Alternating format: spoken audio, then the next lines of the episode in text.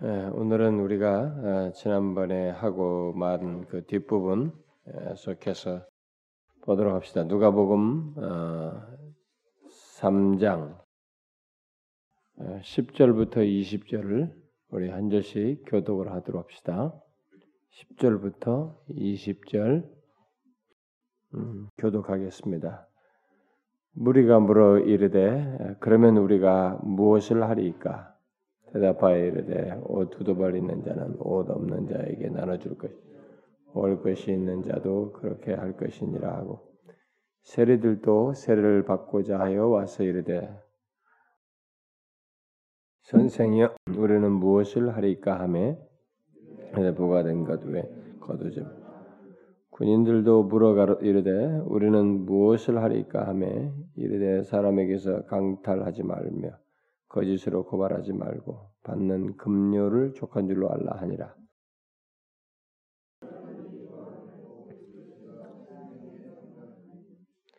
요한이 모든 사람에게 대답하여 이르되 나는 물론 너에게 세례를 베풀거니와 나보다 능력이 많으시니가 오시나니 나는 그의 신발끈을 풀기도 감당하지 못하겠노라.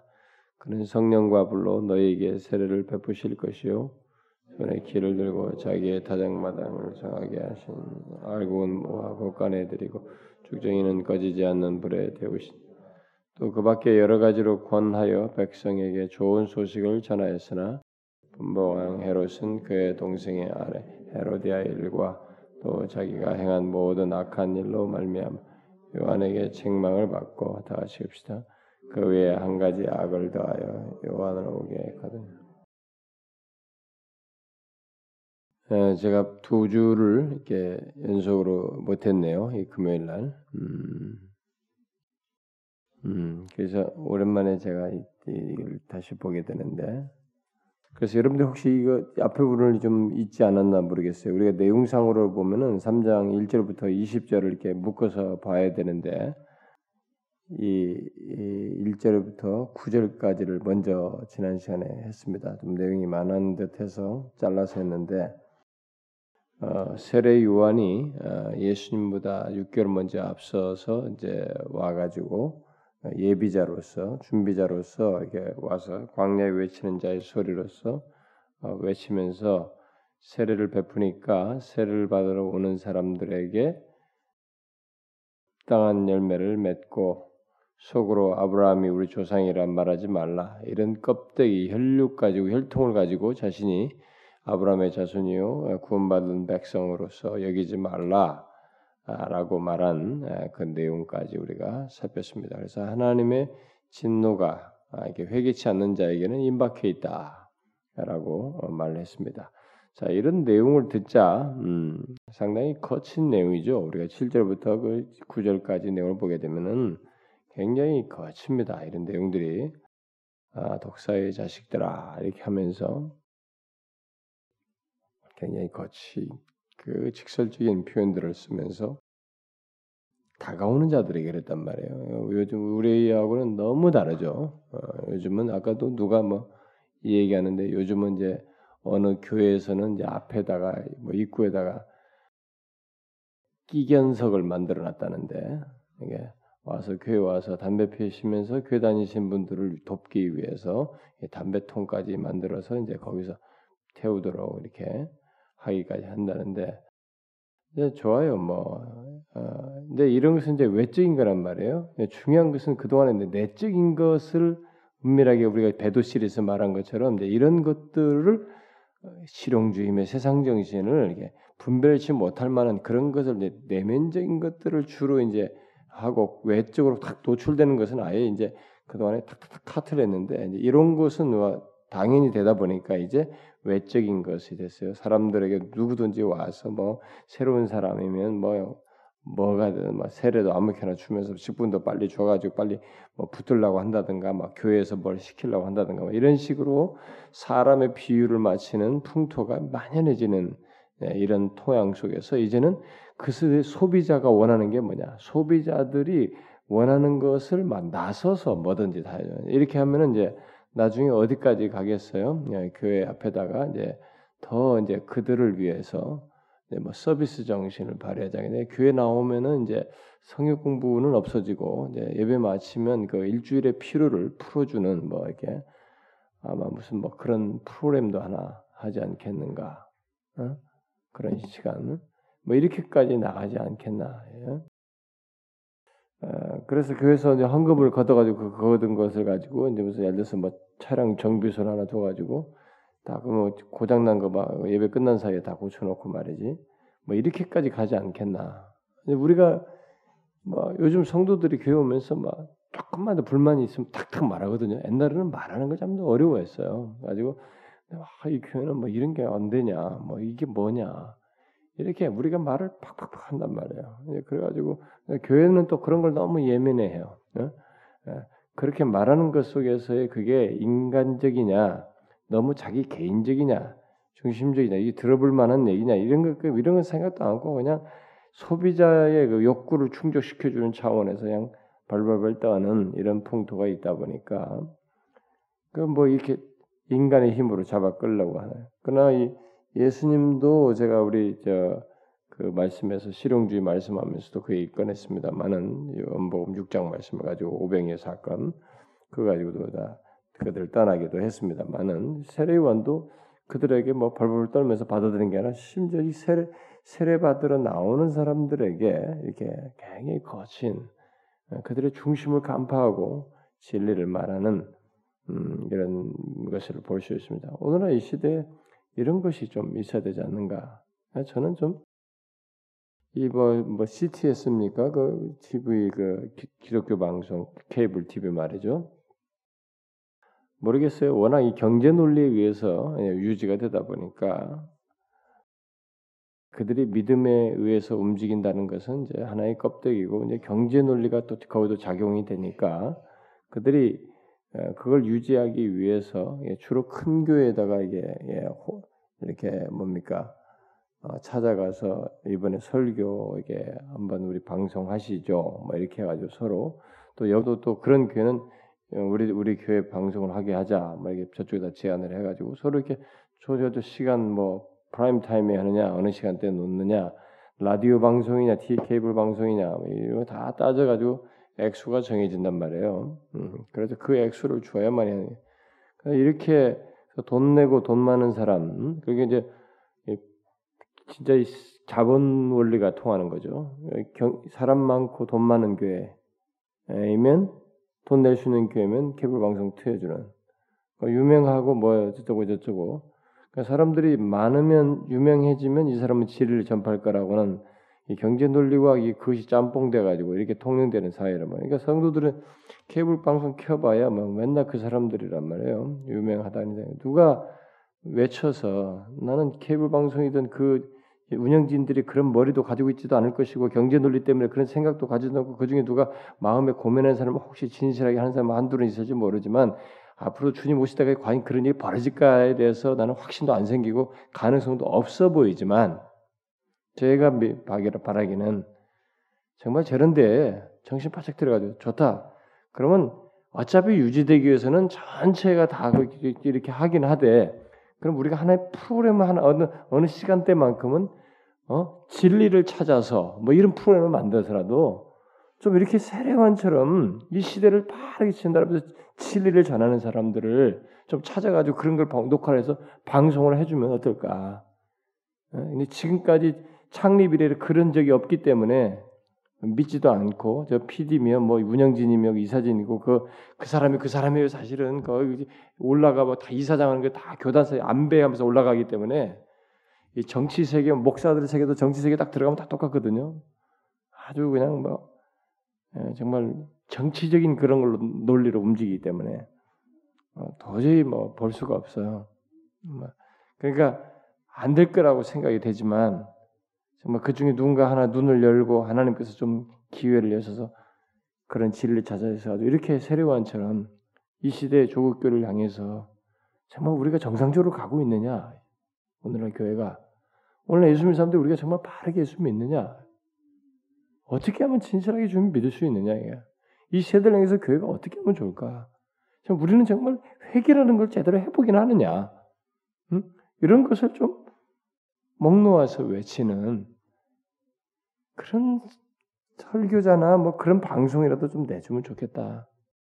근데 가능성은 없어요. 왜냐면 세례관이 광야에서 외쳤거든요. 광야에서 그 그런 대중매체라든가 이렇게 이런 식으로 광고하듯이 그런 방 그런 채널로 사용을 안 했단 말이에요. 그게 하나님 방식이 아닌가 봐요. 음, 안타깝지만. 그러나 어쨌든 현 시대를 볼 때 나는 이런 이런 목소리가 안 나온다는 게 너무 안타까워요. 어? 이, 이런 것이 필요한데 너무 배불러 있거든요. 우리가 우리 교회 성도들이 여러분들이 뭐 많이 다뤄지고 꺾이고 막 이래서 좀 덜하지만은 오늘날 기존 교회 정말 자기들이 잘 믿는지조차도 모르는 사람들이 굉장히 많아요. 음?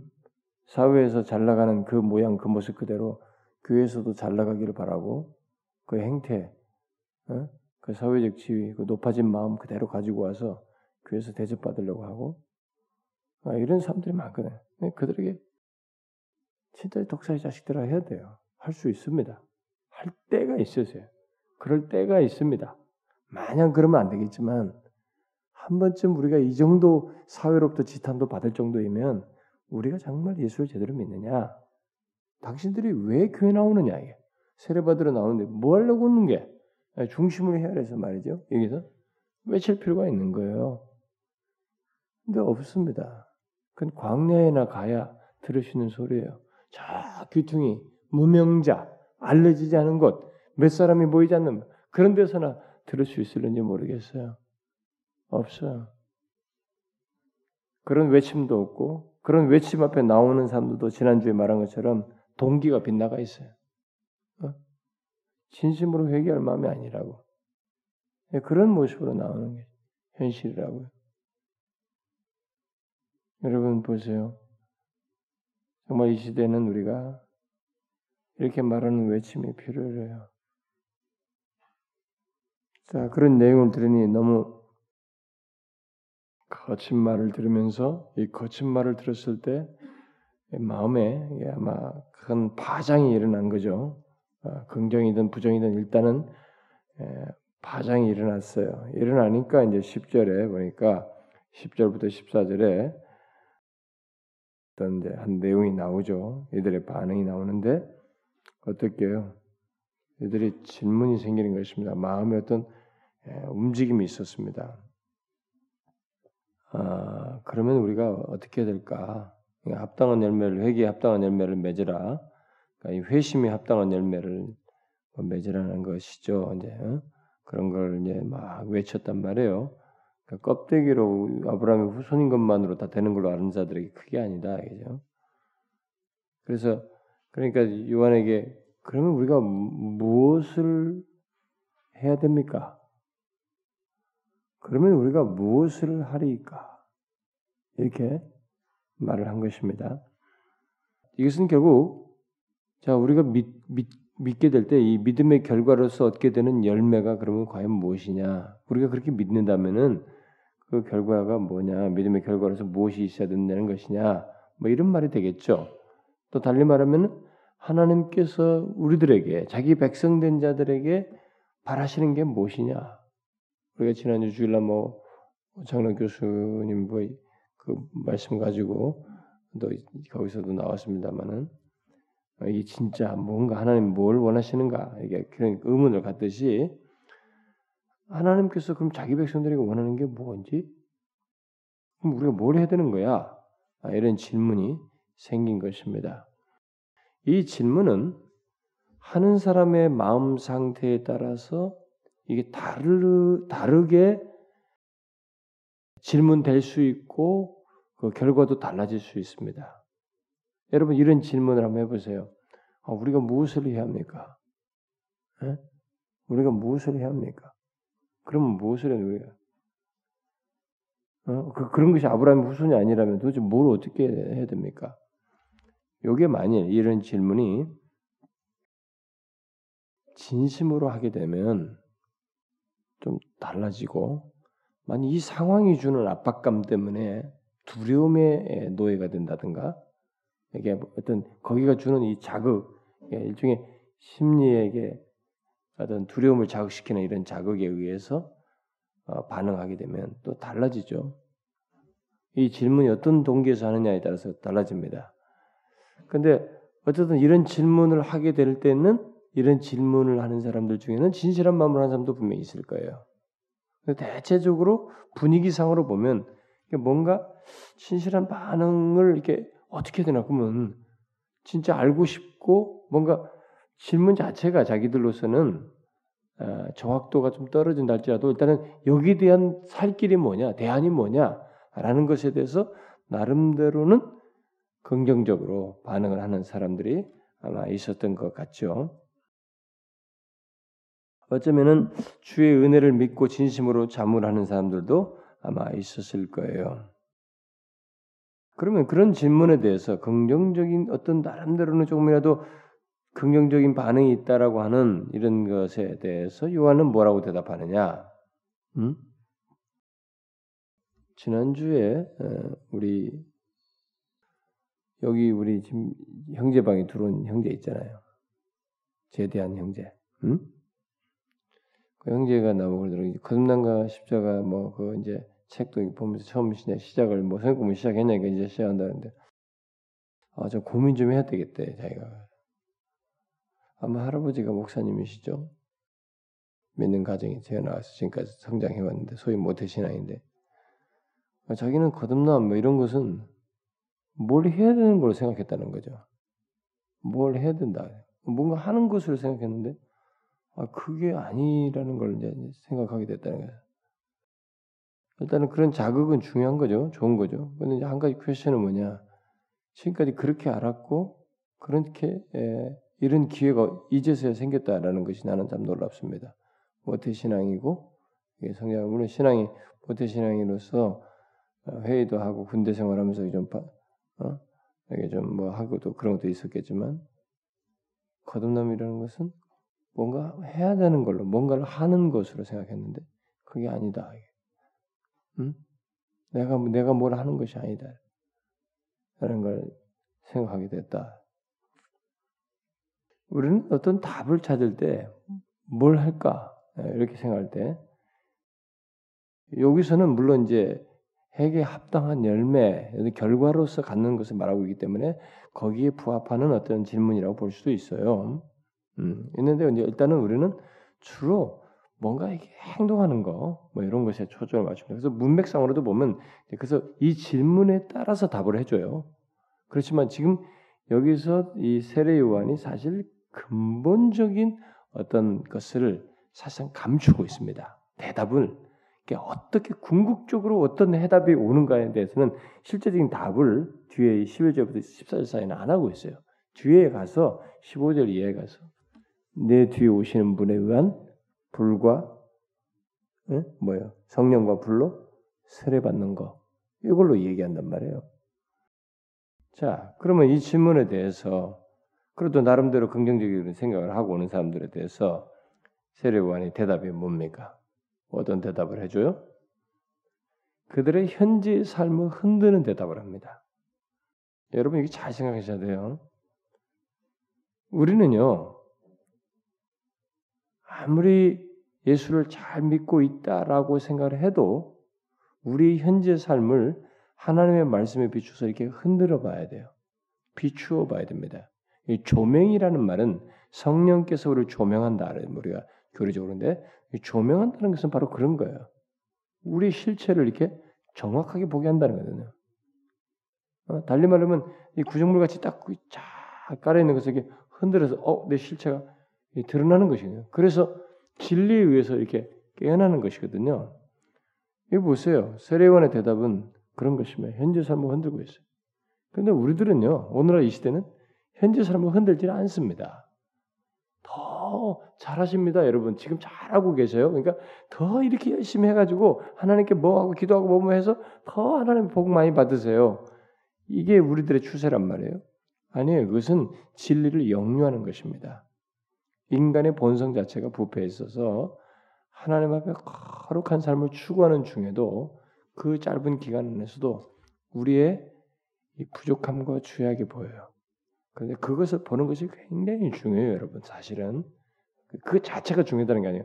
그것을 인하여서 하나님의 은혜를 찾고 은혜가 얼마나 소중한지를 알고 나오는 이 과정이 우리가 하나님과의 관계를 아주 계속 새롭게 하고 더 은혜를 부여하게 하고 감동받게 하는 일종의 과정이에요, 여러분.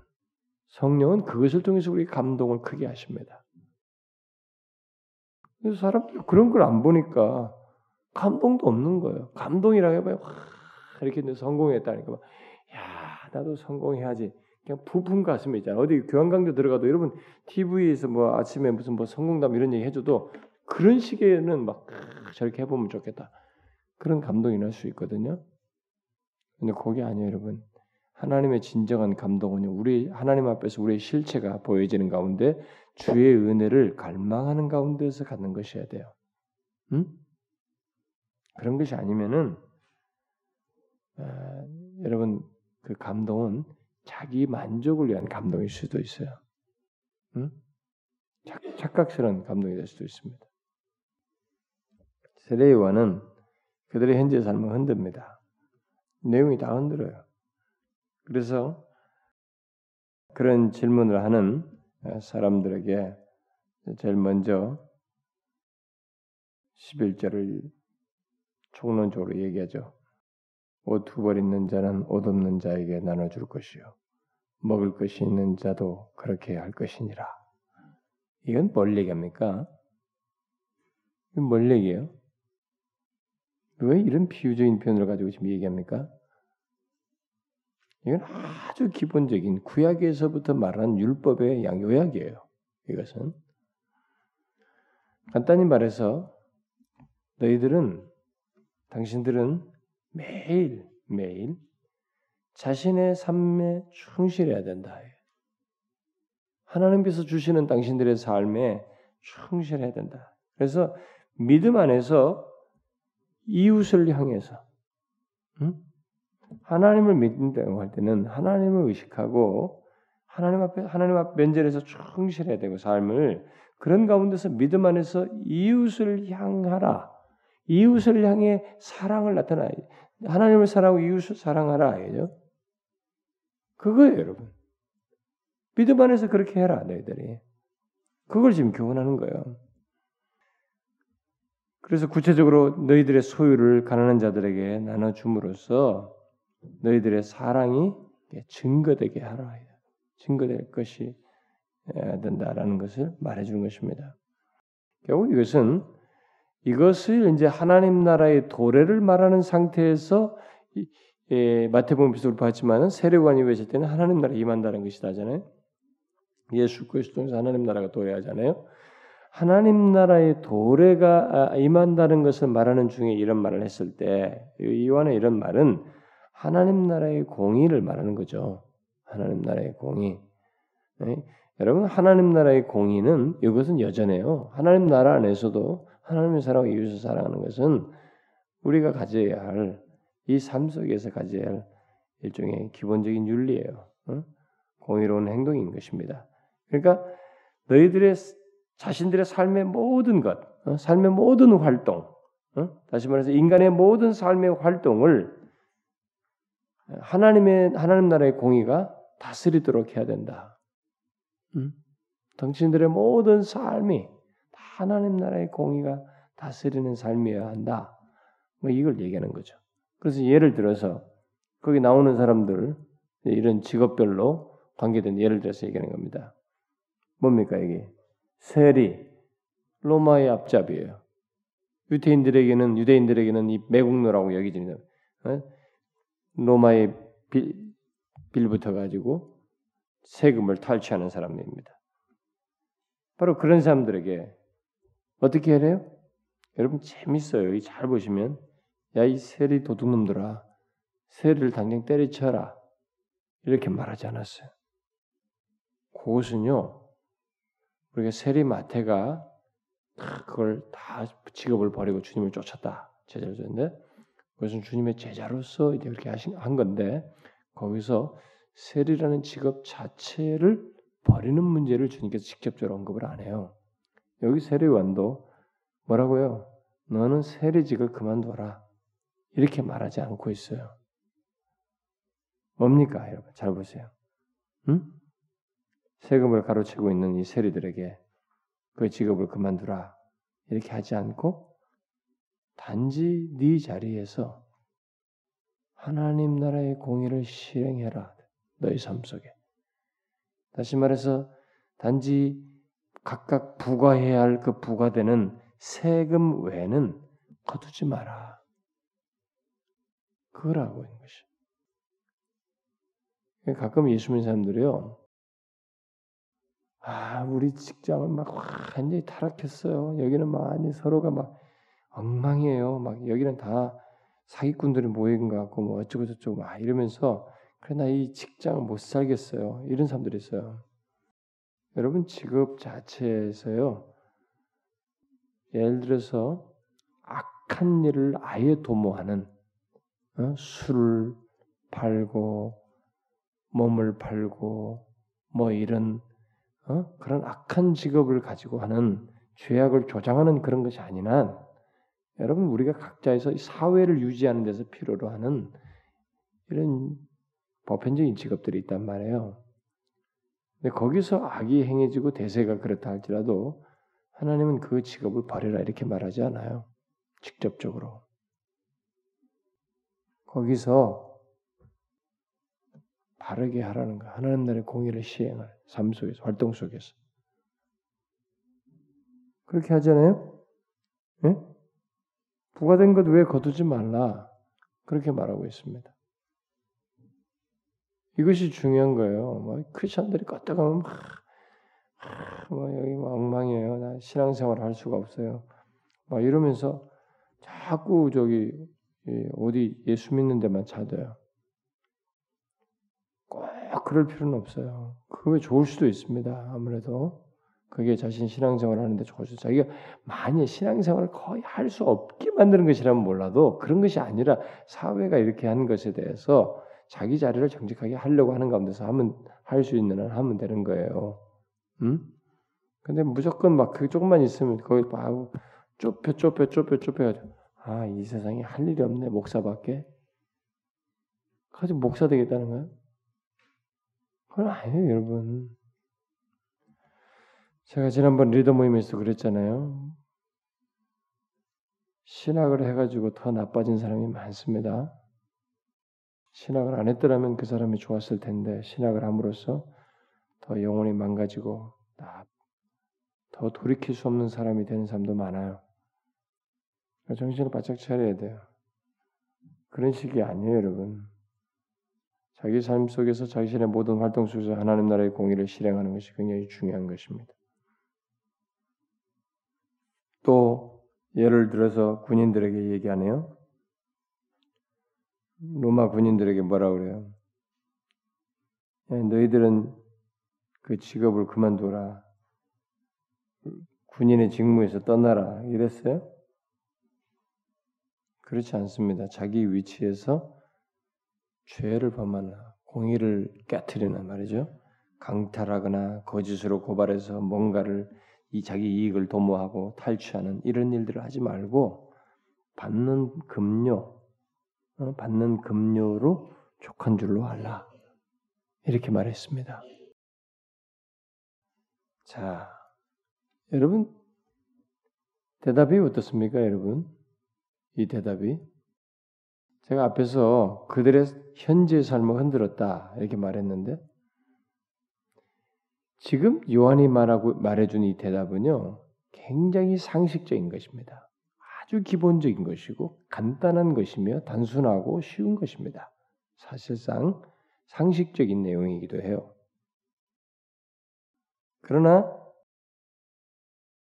그 상식적인 것 같고 또 간단하고 쉬운 것 같은 그 삶이 예, 인간의 부패한 본성과 맞물려서 그게 안 돼요 실천이. 그 상식적인 공의가 가장 간단한 공의가 없는 상태에서 또 공의롭지 않게 사는 음, 자들에게 세례요한이 이 제시하는 이 단순한 대답은 자신들의 현재의 삶을 다 흔들어 버리는 거예요. 예.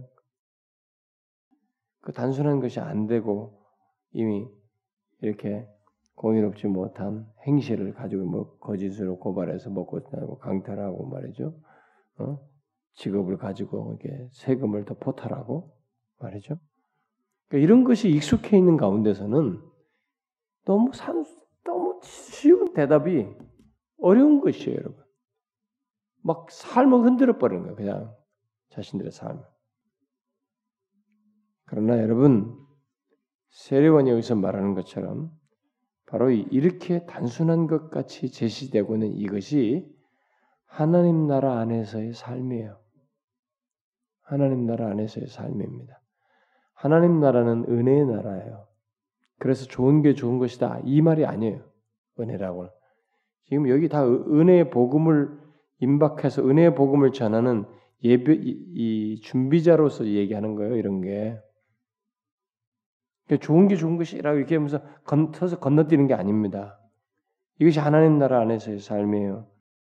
하나님 나라 안에서의 삶은 세상을 뭐막 갑자기 무슨 막 확 뒤집어가 특별하게 바꾸는 그게 아니에요. 뭔가 하나님 나라는 하나님 나라의 삶을 가지고 있는 자들은 분명히 세상의 변화를 줘요. 세상의 변화를 주는 그런 일에 도구가 되긴 하지만 하나님 나라의 삶이라는 것은 세상을 막 특별하게 막 갑자기 무슨 뭐 후닥닥 바꾸는 그런 문제가 아니에요.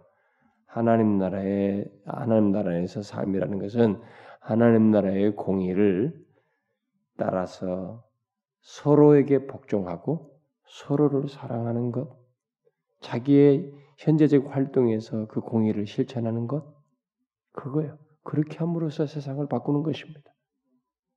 응? 우리가 하나님 나라의 공의를 따라서 은혜의 왕국 안에 속한 백성으로서 그 은혜의 원리를 따라서 공의를 따라서 다른 사람들에게 대하고 하나님의 그, 그 가르침에 굴복하여 살고 음?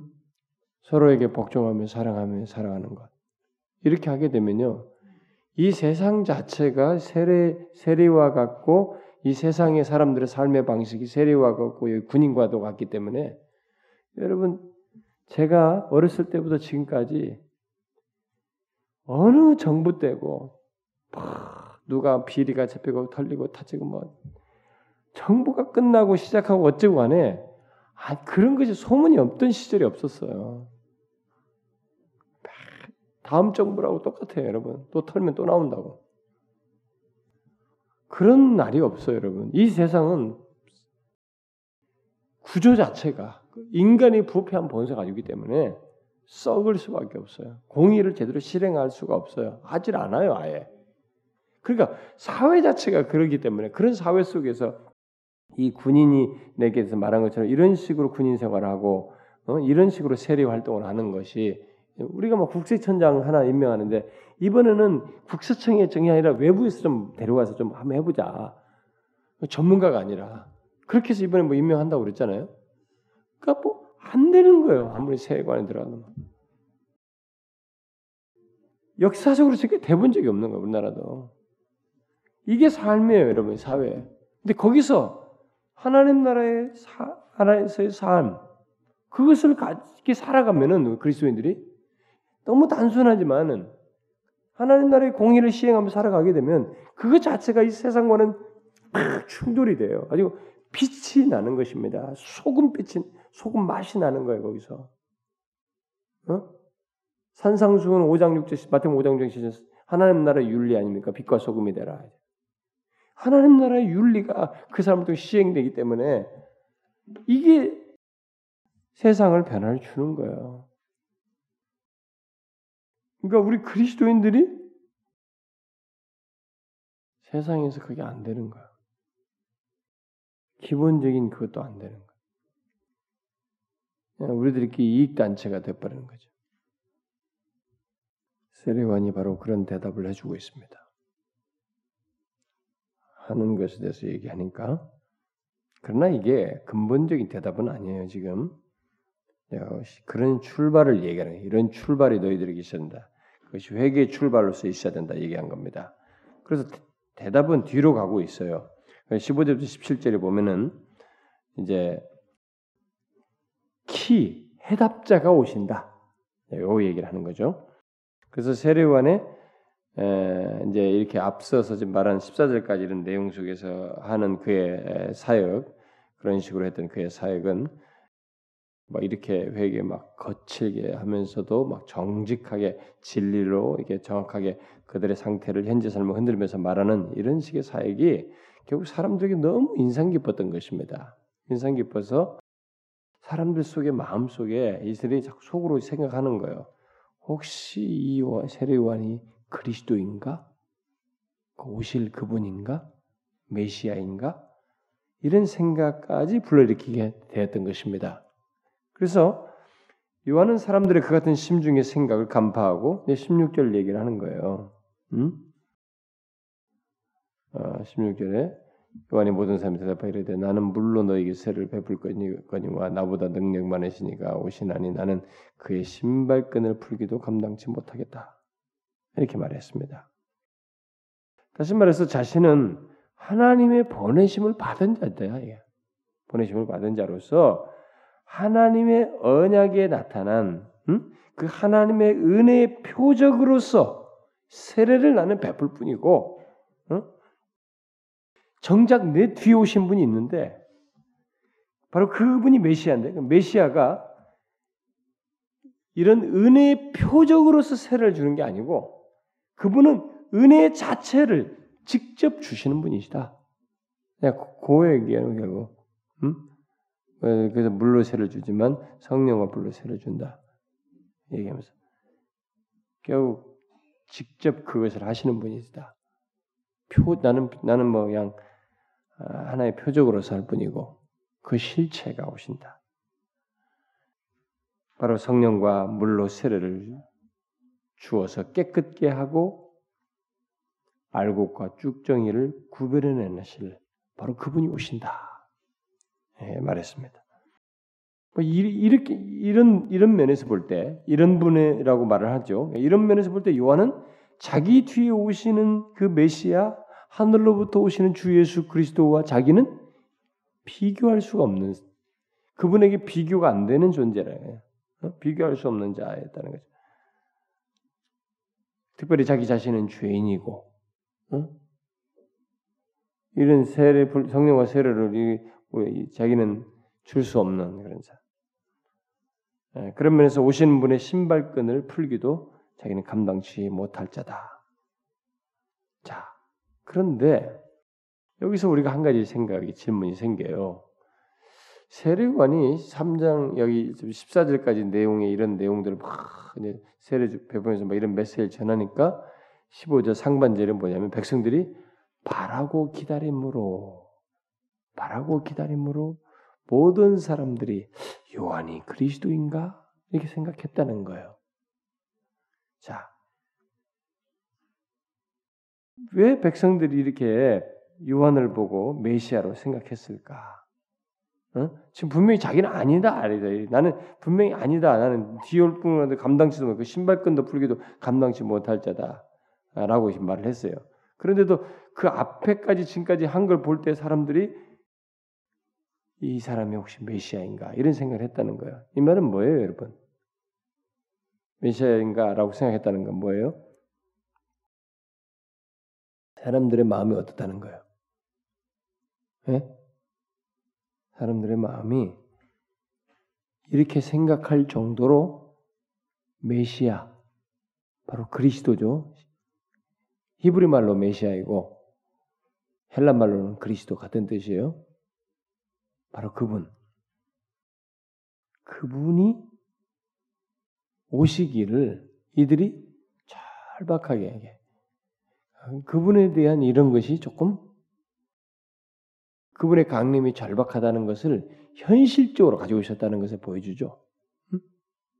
음? 그분의 강림이 절박함을 이들이 현실 속에 가지고 있었다는 것을 이렇게 보여줍니다. 음, 오실 필요가 절박한 거죠. 음? 이들이 이제 어, 이런 현상이 벌어지니까 아 그분인가? 예, 생각한 거죠. 그 정도로 이 세상이 자기들 백성이죠. 하나님의 언약의 백성인데 약속의 백성인데 이 백성들 안에 그러니까 그들 세상에 알곡과 쭉정이 구별이 되지 않고 있었어요. 알곡과 쭉정이가 구별되지 않는 상태에서 마치 소망 없이 살아가는 듯 했던 것입니다. 그에 대해서 요한이 오실 메시아는 마치 키 있죠. 키. 여러분 우리 키 알죠? 음, 하는 거. 우리 청년 세대들은 잘 모르는가? 그것도 이제 모르는가? 키 몰라? 알을 몰라? 그거 봤어요? 네. 이 키즈를 잘안 하잖아요, 요즘은. 이게 축축축 하면 알고는 안쪽으로 들어오고 뒤로 가잖아요. 어, 저는 뭐 키 하면 가장 인상 깊은 것이 뭐 아주 어렸을 때 같은데도 그 어렸을 때의 기억이 아마 어느 정도 어렸을 때인지 모르는데 아마 네 살쯤 되지 않았겠나. 과연 네 살까지 기억이 되는지 아마 그렇지 않으면은 더 커서 그런 일을 했다는 얘기인데 그 입으로다 오줌을 싸가지고 여기 그 어렸을 때는 키를 머리다 쓰고 남의 집 가서 소금 받아와야 돼요. 그렇지 않습니까? 소금 받아와도 그걸로 이제 뭐 맞, 맞던가 뭐 수치를 당하는 거겠죠. 그럼 뭐 맞기도 하던가 뭐 그런 거. 그럼 옆집에 가면 그 사람들이 뭐라 합니다 막. 어? 네 오줌 쌌구나. 하면서 다음에 맞아 막 무섭게 한다고. 뭐 우리 어렸을 때 막 그게도 굉장히 막 무서워하면서 소금 받아오라 소금 받아와. 그럼 그걸로 이제 돌아오면 내 기억으로는 참기름과 이걸로 해가지고 밥 비벼서 먹이면서 다음부터 오줌 싸지 마라. 가장 인상 깊게 하는 거죠. 아마 나는 그랬던 것 같아. 그 기밖에 생각이 안 나요. 물론 이것도 봤지만은 여러분 그런 거 해봤어요? 안 했죠? 우리 어르신들은 해봤죠? 저 해봤죠? 권사님도 했다 그러죠. 소문 집사님도 해보셨는지요? 예? 어, 너무 어려서 기억이 안 나나요? 김 집사님 어떻습니까? 해보셨죠? 예. 우리 어렸을 때는 다 해봤다고요. 입으로다 지도 그려가지고 말이죠. 근데 옛날엔 다 솜잎을 아닙니까? 그 빨기도 어려운데. 뭐, 키는 그런 쪽으로 주로 쓰이나 봐, 이게. 예? 예, 알곡과 이것을 키를 들고 타작마당에서 정하게 해가지고 알곡은 모아서 곡간에 들이고 쭉정이는 꺼지지 않는 불에 태우는 이런 일을 오실 메시아가 하신다. 이렇게 말을 하고 있습니다. 그러니까 자기는 그런 걸 할 수 있는 존재가 아니라는 거죠. 그러니까 메시아는 분명히 은혜의 왕국의 주님이셔요. 예? 지금 도래하는 나라는 은혜의 왕국이란 말이에요. 그런데 이런 내용을 얘기해. 그분이 오시면 이런 구별을 하게 한다. 이런 얘기를 한단 말이에요. 결국 뭡니까, 여러분, 이런 게? 하나님 나라의 은혜 속에는 세상에 대한 심판, 그 쭉정이를 이렇게 걸러내는 심판을 포함한다는 것입니다. 그러니까 여러분, 이걸 잘 이해하셔야 됩니다. 우리가 은혜 왕국이라고 그래가지고 참 저도 이렇게 은혜에 대해서 설교를 많이 하고 외치지만은 참 은혜에 대한 내용들이 너무 편중돼 있어요. 균형을 상실해 있어요. 이게 같이 있어야 돼요, 여러분. 이 세상에 대한 어미로운 심판이 있습니다. 음? 은혜 왕국 안에는 신자들에게도 회개하도록 하는 촉구와 죄로 말미암은 징계, 뭐 이런 것들이 다 있어요, 여러분. 신자들에게. 멸망시키는 심판은 아니지만 관계 속에서의 필요한 징계가 있는 것입니다. 네? 그래서 그것조차도 심판이란 용어로 쓰기도 해요. 그것조차도. 은혜 왕국에서 있어요. 바로 그 얘기를 세례원 자기는 그런 걸 할 수 있는 사람이 아니죠. 누가 이런 일을 감히 하냐? 메시아가 오시 그분만이 하실 수 있다. 자, 그런데 그 18절부터 이제 20절에 보면 세례 요한의 메시지에 대한 사람들의 반응이 나옵니다. 어떤 반응이에요, 여러분? 응? 어떤 반응이 났습니까? 아마 일부는 긍정적으로 반응했을 거예요. 어, 그랬을지 모르는데 대세가 적대적이죠. 대세가 적대적입니다. 분명히 18절 말씀대로 18절 말씀 보면 뭐예요? 여러 가지로 권하여 백성에게 뭐래요? 좋은 소식이라 그래. 굿뉴스예요. 굿뉴스. 응? 이 지금 세례 요한이 전한 것이 여러 가지로 권해서 전한 것이 뭐예요? 백성들에게 복음을 준 거예요. 기쁜 소식, 좋은 소식을 준 것입니다. 어? 그야말로 복음을 전했는데 그에 대한 사람들의 반응은 적대감이었어요. 반감이었습니다. 여러분, 제가 우리 성경을 보면서 이미 마태 마가를 보면서 이런 현 상황들을 많이 봤잖아요. 예수님에게서도.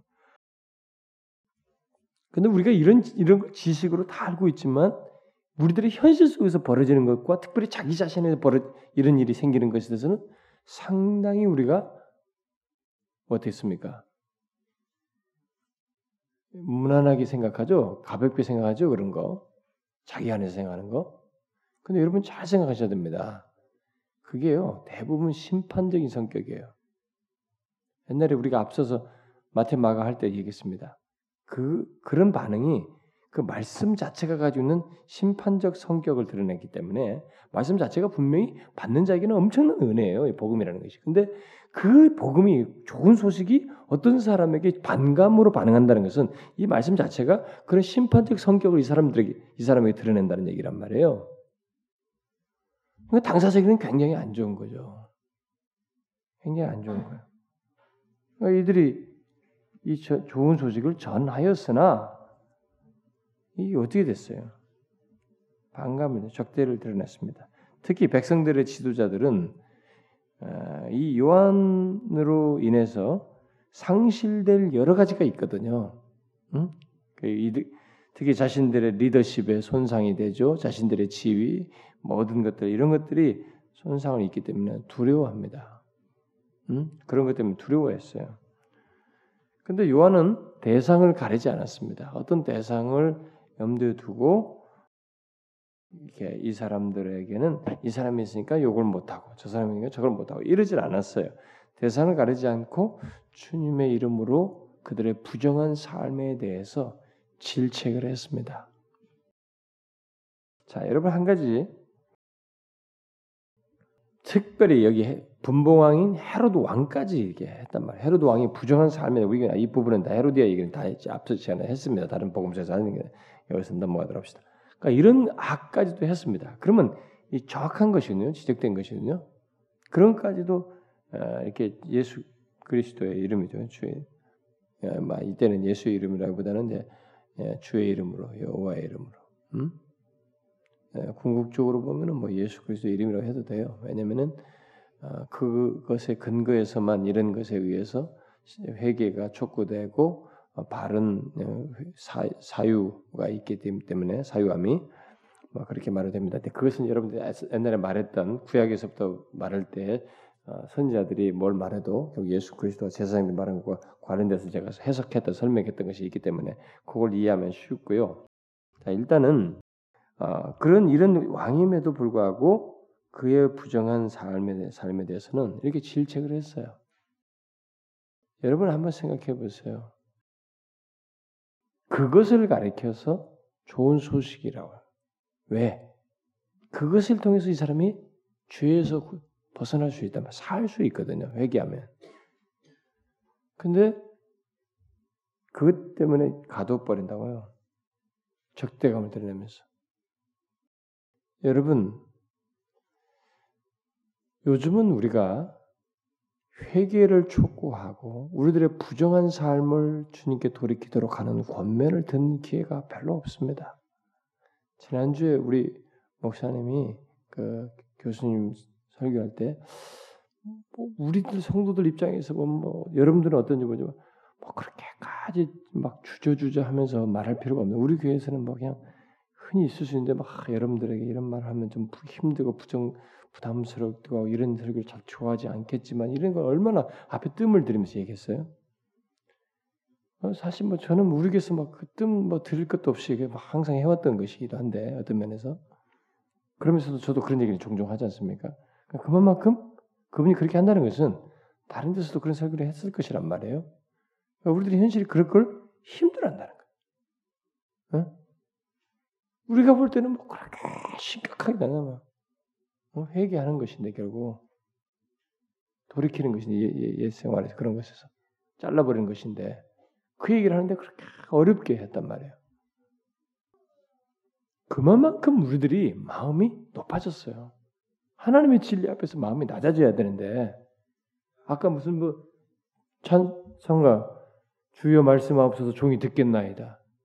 그 유명한 우리 우리나라에서 유명한 송정미 사모가 그 저기 불러가지고 유명한 뭐 찬송가 아닙니까? 그 대, 뭐 타이프로 많이 팔려가지고 얼마나 많이 부릅니까 사람들이? 근데 진짜 주여 말씀을 종이 듣겠나이다 하냐는 거예요.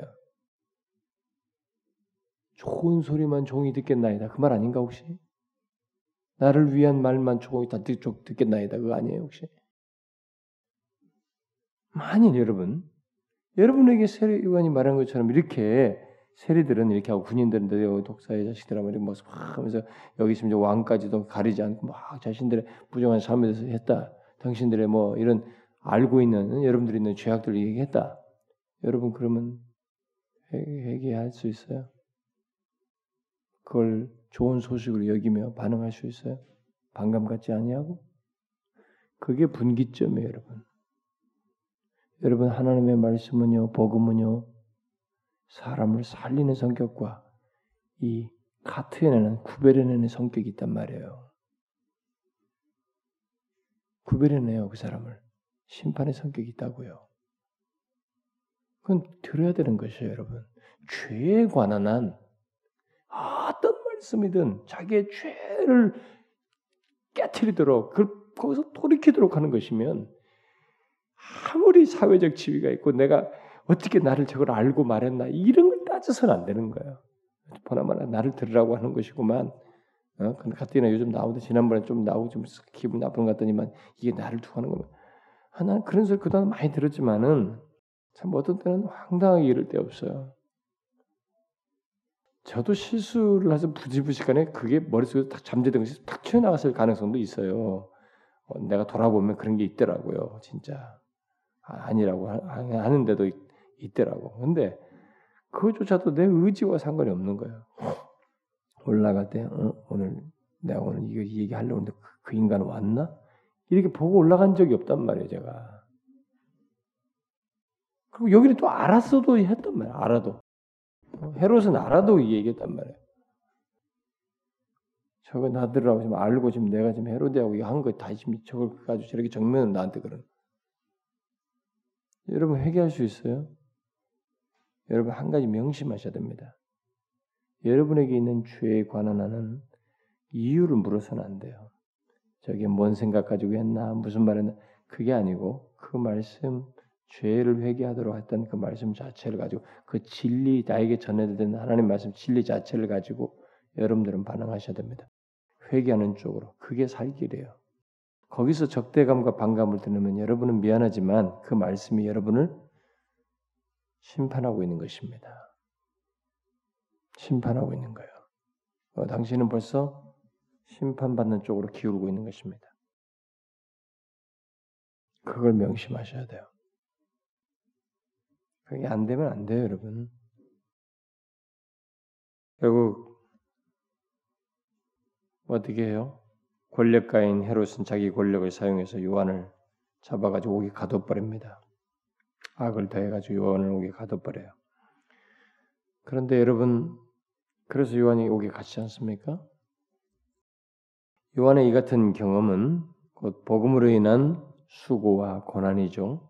이런 경험은 개인의 경험을 넘어서서 복음과 관련된 모든 사람, 특별히 복음 자체이신 예수 그리스도께서 도 이와 같이 고난을 받으실 것을 예언적으로 말해주는 것이에요. 얘기도 합니다. 예시적으로 말해주는 것이기도 해요. 아니 예수 그리스도를 믿는 모든 사람들, 복음을 복음을 따르고 복음에 따라 순종하는 모든 사람들이 그 복음을 인해서 겪게 될 고난을 예시해 주는 것이기도 합니다. 그래서 여러분 복음과 함께 고난을 받으라 이렇게 말하지 않습니까? 사도 바울이 아예 명령어로 말합니다. 너희들은 복음과 함께 고난을 받아라. 이렇게 복음은 그리고 하나님의 하나님을 믿는 문제는 고난을 수반해요. 우리가 많이 보지만 그래서 결국 어떻게 되느냐? 몸은 이렇게 갇히는 것 같은데 그 믿음은 정금같이 나옵니다. 고난을 통해서. 그래서 복음의 승리는 이런 고난과 믿음의 단련을 통해서 이루어지는 것이죠. 성취되는 것입니다. 어쨌든 세례와는 자신의 그런 증거와 아, 증와 이런 사역을 통해서 이스라엘 백성들 가운데 메시아 그리스도 예수의 길을 예, 예비하죠. 예비합니다. 아, 요한은 어디까지나 주 예수 그리스도를 예비하는 자로서의 사역을 하는 것입니다. 그걸 다 하는 거죠. 어, 바로 예, 하나님의 백성들을 죄에서 구원할 분, 그분은 요한 자신이 아니고 오직 예수 그리스도 하나님의 아들 예수 그리스도뿐이기 때문에 그 일을 위해서 예비자로서만 자기의 몫을 하는 것으로 예, 성경은 기록해주고 있고 자신의 실제 그의 삶이 그랬죠. 우리가 그것을 보게 됩니다. 자 정리하고 한번 정리해 봅시다. 다시 정리하고 마칩시다. 우리는 이 세례요한의 메시지 속에서 제일 첫 번째 메시지부터 우리가 다 보지만은 우리 자신들을 감싸고 있는 죄들을 이렇게 잘라버리는 것. 응? 뭐 말하잖아요. 세리들과 군인들 말하죠. 그러니까 자신을 감싸고 있는 죄들을 잘라버림으로써 시작되는 회개. 이 회개를 이 세례 요한이 명하는데 아, 우리는 이런 식의 회개가 아, 복음을 전하는 데 있어서 특별히 예수를 믿으려고 하는 사람들에게 말해줄 수 있어야 됩니다. 죄악을 잘라버림으로써 시작되는 회개. 응? 그 말은 너희들이 이렇게 너희들을 감싸고 있는 죄를 이렇게 회개하기만 하면 아니 이렇게 그 죄를 잘라버리기만 하면 너희들의 죄가 용서함을 받고 하나님과 화목하게 된다. 뭐 이렇게 말하고 있지 않아요. 세례와는 단지 그들이 정직하게 회개했다는 증거다는 거예요. 너희들이 너희들이 감싸고 있는 죄를 지금 뭐, 뭐, 뭡니까 세례는 세례대로 군인은 군인대로 이렇게 너희들을 항상 감싸고 있는 죄를 잘라버리는 것은 결국 너희들이 회개했다는 일종의 증거이다. 회개의 시작일 뿐이에요. 그것을 했다고 해서 뭐 바로 하나님 음, 죄사함 받고 뭐 그 자체를 가지고 하나님과 화목하게 된다 이렇게 말하고 있지는 않습니다. 그 해결자는 뒤에 오시는 예수 그리스도예요. 그것은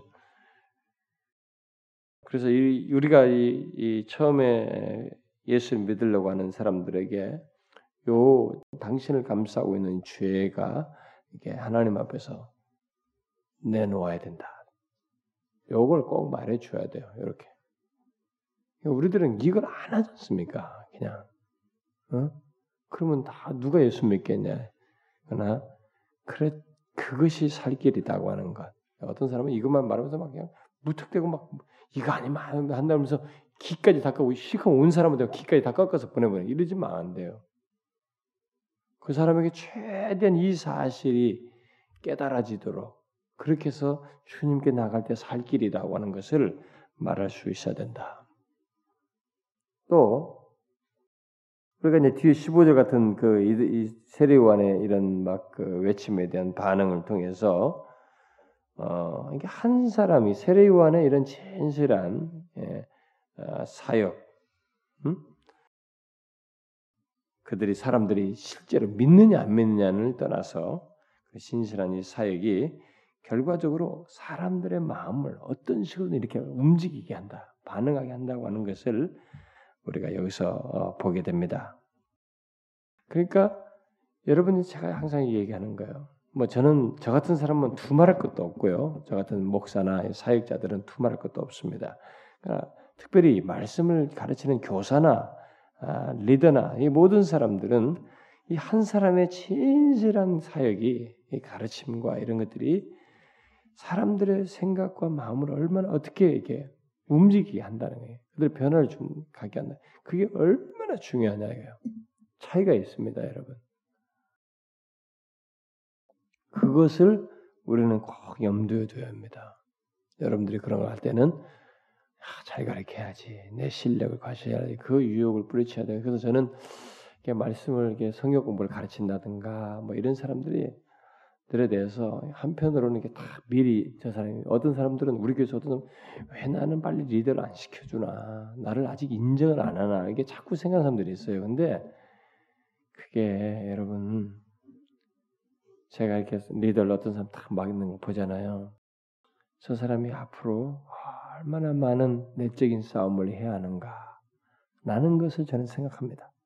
저는 목사로서 그, 과, 그 과정을 이미 많이 밟았고 지금도 하고 있는 사람이지만 이거 가르치면서요 어떤 걸 내용을 야 너무 좋다 이 내용 어떤 사람 준비도 잘하고 막 이렇게 하면서 자기의 탁월함을 과시하고 자기 암암리 자기도 모르게 자기의 탁월함을 드러내려고 열심히 하고 준비하는 사람들이 있어요. 근데요, 여러분, 사람의 변화는 안 생깁니다. 좋아하지만. 실제로 제가 많이 예를 많이 들다시피 미국에서 그 온 사람들이 미국에서 슈퍼전 당시에 런던 방문한 사람들이 그랬잖아요. 큰 교회가 두 개, 다른 교도 있었지만은 조셉 파커의 교회 메트로폴리탄의 스펄전에 먼저 조셉 파커 설교 들어대 조셉 파커의 설교는 얼마나 탁월한가 이랬다고 이 방문단들이 그러면서 오후예배인가요? 뭐 여기 여기 스펄전 메트로폴리탄 갔습니다. 이 사람들이 뭐라고 반응할게요? 내 옛날에 얘기했는데 그리스도는 얼마나 탁월하신가. 여기는 조셉 파커의 막 이 유창함과 막 설교의 달변에 사람들이 흠뻑 빠졌어요. 이 사람을 높인 거예요. 근데 여기는 스펄전의 설교를 들어서 예수 그리스도의 탁월하심을 본 겁니다. 회중들이. 변화가 다르다는 것이에요, 여러분. 껍데기 회중들이 똑같이 앉아 있어도 변화가 달라요. 내용물이 다른 것입니다. 그래서 여러분 이 김일성, 김정일이가 뭐 일당백이라고 뭐 누구, 누구 어떤 군인들하고는 뭐 바꾸지도 않는다 뭐 이런다 하잖아요. 군인 세계에서도 그런데요. 영적인 세계에서도 비슷한 게 있어요, 여러분. 껍데기는 비슷해 보여도 이렇게 형성되기까지는 어떤 사람 영적으로 다 성숙되기까지는 그거 돈 주고 아니 시 월로 갚을 수 없는 거야. 그 많은 세월 동안에 바른 진리로 자기의 욕구들을 카트해 나가면서 막 싸움과 시련을 하면서 겪으면서 막 온 그 시간 그거 쉽게 못 얻어요, 여러분. 그냥 뭐 어느 교회에서 뭐 몇년 했고 막큰 교회 무슨 뭐 내가 무슨 대단한 교회인 것처럼 아 나는 무슨 M 교회 다니고 나는 S 교회 다니는데 뭐 그거 어쩌라고 네가. 네가 S 교회 M 교회 다니면 그거 뭐 어쩌란 말이고. 웃기잖아 정말. 자기가 대형 교회 다니는 것이 무슨 뭐 대단한 벼슬인 것처럼 나는 더 얕잡아 봐요. 나는 거기는 회심치 않은 사람이 더 많을 거라고 얕잡아 보기 때문에 믿지도 않는다고 미안하지만 여러분 여러분들이 이 말씀을 전할 때는 그런 시련을 겪을 거예요. 그래서 빨리 선생되는 게 꼭 능사가 아니에요. 처음에는 막 열심히 너 교체해서 빨리빨리 막 교사하고 뭐다 하는데 해서 어떻게 하려고? 옛날 해먹던 경, 경력으로 한번 해보려고? 그래가지고 달달달 외워가지고 막 그냥 심령에 이 영혼을 붙들고 울어보느냐 말이지. 내가 하나님 이 말씀을 전했을 때 이들이 정말 이 말씀에 반응할까요? 이 아이를 좀 어떻게 좀 해주세요. 이렇게 준비된 심령으로 해보느냐는 거예요. 자기를 과시할 거, 그다음 뭐 실패했는데 안 되는 거, 왜 이렇게 영혼들은 답, 답한가 왜 그렇게 내가 열심히 준비했는데 이들은 반응이 더딘가? 왜 저들은 또 적대하는가? 왜 반대하는가? 그 과정 속에서 여러분들이 겪을 시련들이 있을 거예요, 여러분. 분목사 시절에요, 제가 어떤 때 그런 생각 한 적이 있었어요. 설교하는 것도 굉장히 두려워하면서도 아 나는 왜 설교 한번 안 시키나? 응? 그런 적이 있었어요 옛날에. 근데 지금은요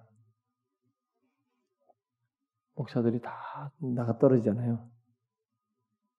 우리 부교육자들에도 제가 한 1, 2주 사역하면 어, 목사님 설교 왜 이렇게 많냐는 옛날부터 자기들끼리 뭐 돌아가면서 하는데도 몇 사람 돌아는데도 설교 너무 많다는 거예요. 새벽 기도 뭐 돌아도. 그래서 제가 대체적으로 혼자 다 커버하잖아요. 그게 여러분 얼마나 엄청난 건지 몰라요. 힘들어요. 그리고 여러분이 등장할 때는 이 내용 가지고 등장하지 여러분들 그 과정 배경 모르잖아요. 저는 어떤 때는 꽝인 상태에서도 서거든요. 그냥 하나님 정말 꽝입니다. 이거 어떻게 하면 좋습니까? 이런 상태에서 서요. 안 할 수가 없잖아요. 그 그런 과정이 제 지난 날에 있는 것입니다. 근데 거기서요. 그래도 여기 지금 한 사람의 이 영향력에서 이 사람들이 많이 움직였는데 생각이 변화가 오기 시작했는데 누가 그렇게 한 사람이 확 진리를 바르게 전하는 것이 얼마나 중요한지를 보게 되는 것입니다. 리더 여러분, 교사 여러분, 사역자 여러분, 여러분들이 이런 것을 명심하셔야 됩니다. 한 사람이 얼마나 중요하냐. 그리고 한 번 낙담하고 실패했다고 쓰러지면 안 돼요. 여러분의 힘으로 원래 안 되는 것이 그것은. 저도 많이 경험했어요. 옛날엔 내 힘으로도 어떤 것은 잘 준비하면 된다고 생각했어요. 근데 아니라는 걸 수도 없이 경험하고 나서 이제는 많이 나가 떨어졌어요. 저는요. 저는 뭐 이게 크게 기대를 안 해요. 단지 사모하고 오는 사람 때문에 준비를 최선 경, 경의해서는 안 된다.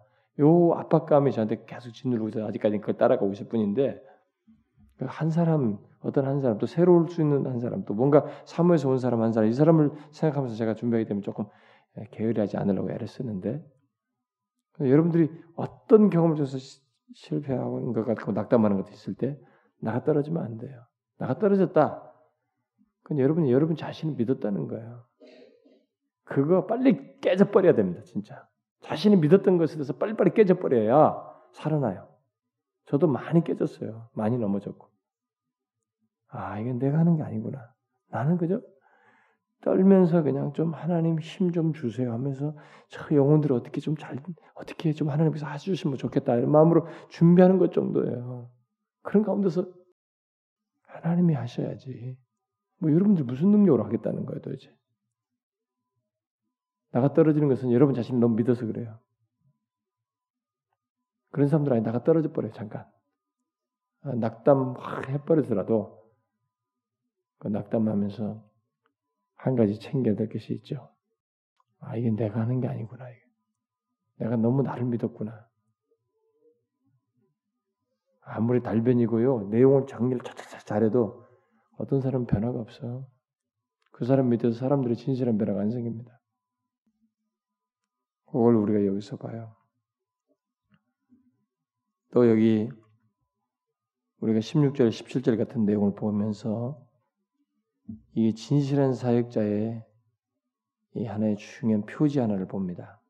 진실한 증거자, 사역자, 말씀 나누는 사람, 그런 사람의 중요한 내용을 하나 봅니다. 그게 뭐예요? 진실한 증거자는 언제나 그리스도를 높인다는 거예요. 응? 그게 진실한 설교자예요. 진실한 사역자고.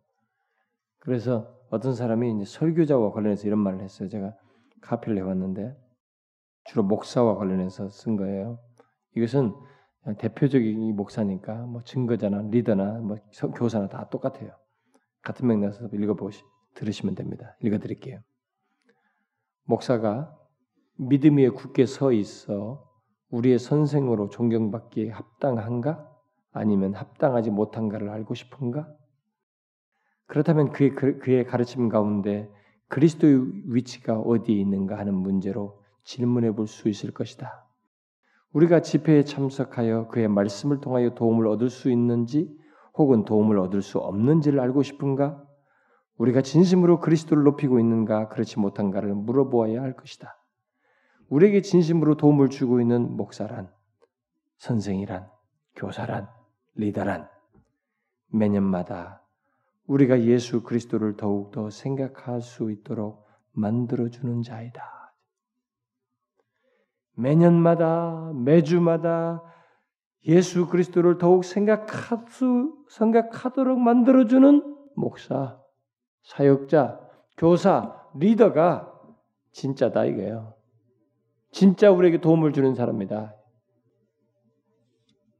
세례관이 그런 거죠. 진짜로 여러분 이렇게 다 말해줘도요, 다 잊어버려요. 가지고 까불어요. 예수 빼고 다른 거 자랑한다고 얘기한다고. 그리스도께로 우리를 나가도록 하질 않아요. 그 사람이 진실하지 않다는 것입니다. 진실한 사역자가 아니고 진실한 증거자가 아니라는 거예요. 진실한 리더가 아니라는 것입니다. 또 오늘 본문을 통해서 우리는 아무리 탁월하고 훌륭하고 거룩한 사람, 사역자, 그런 리더, 뭐 그런 종이라 할지라도 예수 그리스도 예수 그리스도 그분과는 본질적으로 다르다는 거야. 응? 우리가 세례관이 아무리 탁월해도 자기는 성령과 풀을 스스로 세를 줄 수 없어요. 우리는 그저 거기에 도구적이에요. 아무리 탁월한 사람도 도구적일 뿐이에요. 그리스도 그분과는 비교 안 돼요. 그래서 우리는 오직 그분을 높여야 하는 것입니다. 또 여기서 우리는 장차 나타나게 될 실체를 생각해야 됩니다. 알곡과 쭉정이 지금은 섞여 있어요. 이때 당시도 섞여 있어요. 그게 답답한 거예요. 그래서 막 세례원이니까 그리스도인가 한 거예요. 우리 사회가 그렇고 오늘날 교회가 그렇습니다. 우리 속에 알곡과 쭉정이 있는 거예요. 그래서 서로가 예의를 지키다 보니까 뭐 이런 건 말할 수도 없고 판단해서도 안 되기 때문에 하지만은 구별이 안 돼 있지만 나중에 이 구별이 다 된단 말이에요. 다 파악하게 된단 말입니다. 그걸 얘기하는 그날이 온다. 음? 얼마나 이 엄청난 얘기예요, 이거. 이 땅에서 죽고 사네, 뭐 사랑하고 부부고 어쩌고 저쩌고 막 부모이고 자식이고 뭐 나네요. 알곡과 죽정이가 실체가 나중에 드러난다는 것은 말해주고 있죠. 이런 내용이 참 성경에 너무 많죠. 예수님께서 뭐 무슨 뭐 물고기 비유, 그물 비유 다 그런 것도 다 알고 가라지도 얘기 다 하지 않습니까? 여기서부터 다 얘기합니다. 한 가지만 더 정리하면은 여기 하나님의 진실한 사람들, 하나님의 진실한 종들, 뭐 사역자든 리더든 뭐 주님의 진실한 사람들은 사람들이 이 세상에서 종종 열심히 수고하고 죽도록 수고하지만은 수고의 대가를 받지 못하는 경우가 있다는 것입니다. 지난번에도 이런 얘기 했습니다만 또 여기서도 나오니까 또 얘기합니다. 그래요. 그런 경우가 있습니다. 네? 우리는 이 오늘날 성공주의 논리 때문에 그냥 뭐 사람 많이 안 모으고 뭐 죽으면 뭐다 꽝인 사람이라고 알아요. 어? 정말 웃겨요, 웃겨. 어, 목사들. 그래, 그, 그렇게 가르쳐가지고 뭐 어쨌다고 그냥. 그 정도밖에 안 모이면서 뭐 어쩌라고. 이런 얘기를 인돌리란 말이에요. 아니에요, 여러분. 성경에는 예수님도 많이 안 남겼어요. 그래, 자신이 왔음에도 불구하고. 여기도 보세요, 여러분. 세례관. 그렇게 수고했지만 자기 수고의 대가를 다 받지 못했어요. 이 땅에서 보상 다 받지 못합니다. 뭐 열매나 이런 거 마찬가지고 자기에서 자기 수고한 대가 다 받지 못하고 가요. 그러나 하나님께서 다 더 큰 것으로 하시는 겁니다. 세례요한은 이 덕분에요. 음? 인간 보통 수명대로 살았으면은 어떻게 됐을까요? 뒤에 많은 것들을 봤을 거예요. 만약 제자들 정도까지 사도들 같이 이렇게 오래 좀 더 살았으면 네로 황제의 막 핍박, 뭐 디도 장군에 의해서 예루살렘 멸망 끔찍하잖아요. 하나님께서 현재에서 수고의 대가를 다 받지 못할 수 있습니다. 여러분들이 여기서 수고 열심히 하고요. 수고의 대가 받지 못할 수 있어요. 우리는 그거 다 예상해야 됩니다. 여기서 다 받으려고 할 필요 없어요. 주시면 감사하고 안 주셔도 감사한 거예요. 그분의 주권, 예? 우리 수련회 배웠죠. 그분의 주권이 있어요. 가장 안전한 것이 그분의 주권이에요. 여러분들에게 현재 조건이 그분의 주권 안에서 벌어지고 있는데 주어지고 허락되고 있는데 그게 여러분들에게 가장 안전한 것이었어요. 안전한 것이기 때문에 하나님 편에서는 그게 여러분들이 꼭 필요하고 허용할 만한 우리는 이렇게 되면 저렇게 되면 좋은 것만 가능성을 생각하는데 하나님은 좋지 않은 가능성도 전체를 다 생각하는 중에 현재의 상황을 주시는 것이거든요. 그분의 주권을 더 좋게 보셔야 됩니다. 긍정적으로 보셔야 돼요. 여러분 이런 사실을 잘 자신의 삶에서도 적용하기 바래요. 기도합시다. 하나님 아버지 감사합니다. 하나님께서 저희들의 산만하고 부패한 본성에 따라서 움직이는 생각하고 행동하려고 하는 이런 것들을 주의 진리를 통해서 비추어 바른 길을 갈 수 있도록 독려해 주시고 권면해 주시니 감사합니다. 하나님이여 주님을 믿고 따르는 것에서 우리가 어떠해야 하는지 그런 것들을 다시 되새길 수 있도록 해주셔서 감사합니다. 우리가 익히 알아도 현재 시제로 보면 우리들의 익히 알고 있는 것이 우리의 삶 속에서 실현되지 못하고 또 죄에 묻어서 습관에 매여서 또 방치된 채 굳은 마음으로 살아가는 그런 우리들이 되는데 그렇지 않도록 다시 주의 말씀을 통해서 권면해 주시고 바른 길을 가도록 다시 우리를 이렇게 독려해 주시니 감사합니다. 진리의 말씀을 좇아서 우리가 순종하며 나아가게 해 주시고 우리가 이 시간에도 함께 구한 것들이 있는데요. 그 기도들이 아, 교회적으로 조국 교회나 이북 의 형제들의 역사 또 우리 교회 주일학교 이런 복음 전도 사역들 우리들의 모든 교회 안에서의 활동과 예배 어린아이들의 변화들 그리고 선교사님들 하나님 우리 모든 필요들이 다각적으로 있습니다. 특별히 이 세대를 우리가 뭔가 감당해야 할 자리에 음, 있고 부름을 받았는데 특별히 진리로 아, 복음을 통해서 죽어난 자들 구원하고 이 세대를 비추는 일을 우리가 교회적으로 잘 감당케 하시고 우리들이 개개인이 이 시대 속에서 각자의 삶의 환경 속에서 하나님 나라의 공의를 삶 속에서 드러내면서 살아가는 저희들 되게 하여 주옵소서. 오 주님이여 여기 모인 사랑하는 주의 백성들을 돌아보시옵소서. 저들이 각자가 삶의 문제들과 어려움들을 가지고 있고 고충 속에서 하나님을 바라보고 있습니다. 참 답답하고 막막한 것도 있으며 어찌할지 모르는 바도 있으며 또 하나님께서 은혜 주셔야만 현재 문제들과 또 앞으로의 길을 바라볼 수 있는 그런 것들이 있는데 주님 다양한 저들의 처지와 형편들을 돌아보아 주시고 모자람이 없도록 은혜로 채워 주시고 함께 해 주시기를 간절히 구합니다. 오 주님 어, 몸된 교회에 속한 모든 지체들이 참 현재 우리들에게 허락되는 다양한 하나님의 섭리와 배려와 이 복주심들 사람들을 붙이시고 이끄시는 것들, 우리들의 허락되는 삶의 환경들, 우리들의 관계들 이런 모든 것 속에서 주님의 허락하심을 보게 하시고 주의 주권을 보게 하시고 그 가운데서 주님을 더욱 신뢰하는 저희들 되게 하여 주옵소서. 각자에게 다양한 은혜와 필요들을 허락해 주시기를 간절히 구하오며 예수 그리스도의 이름으로 기도합나이다. 아멘.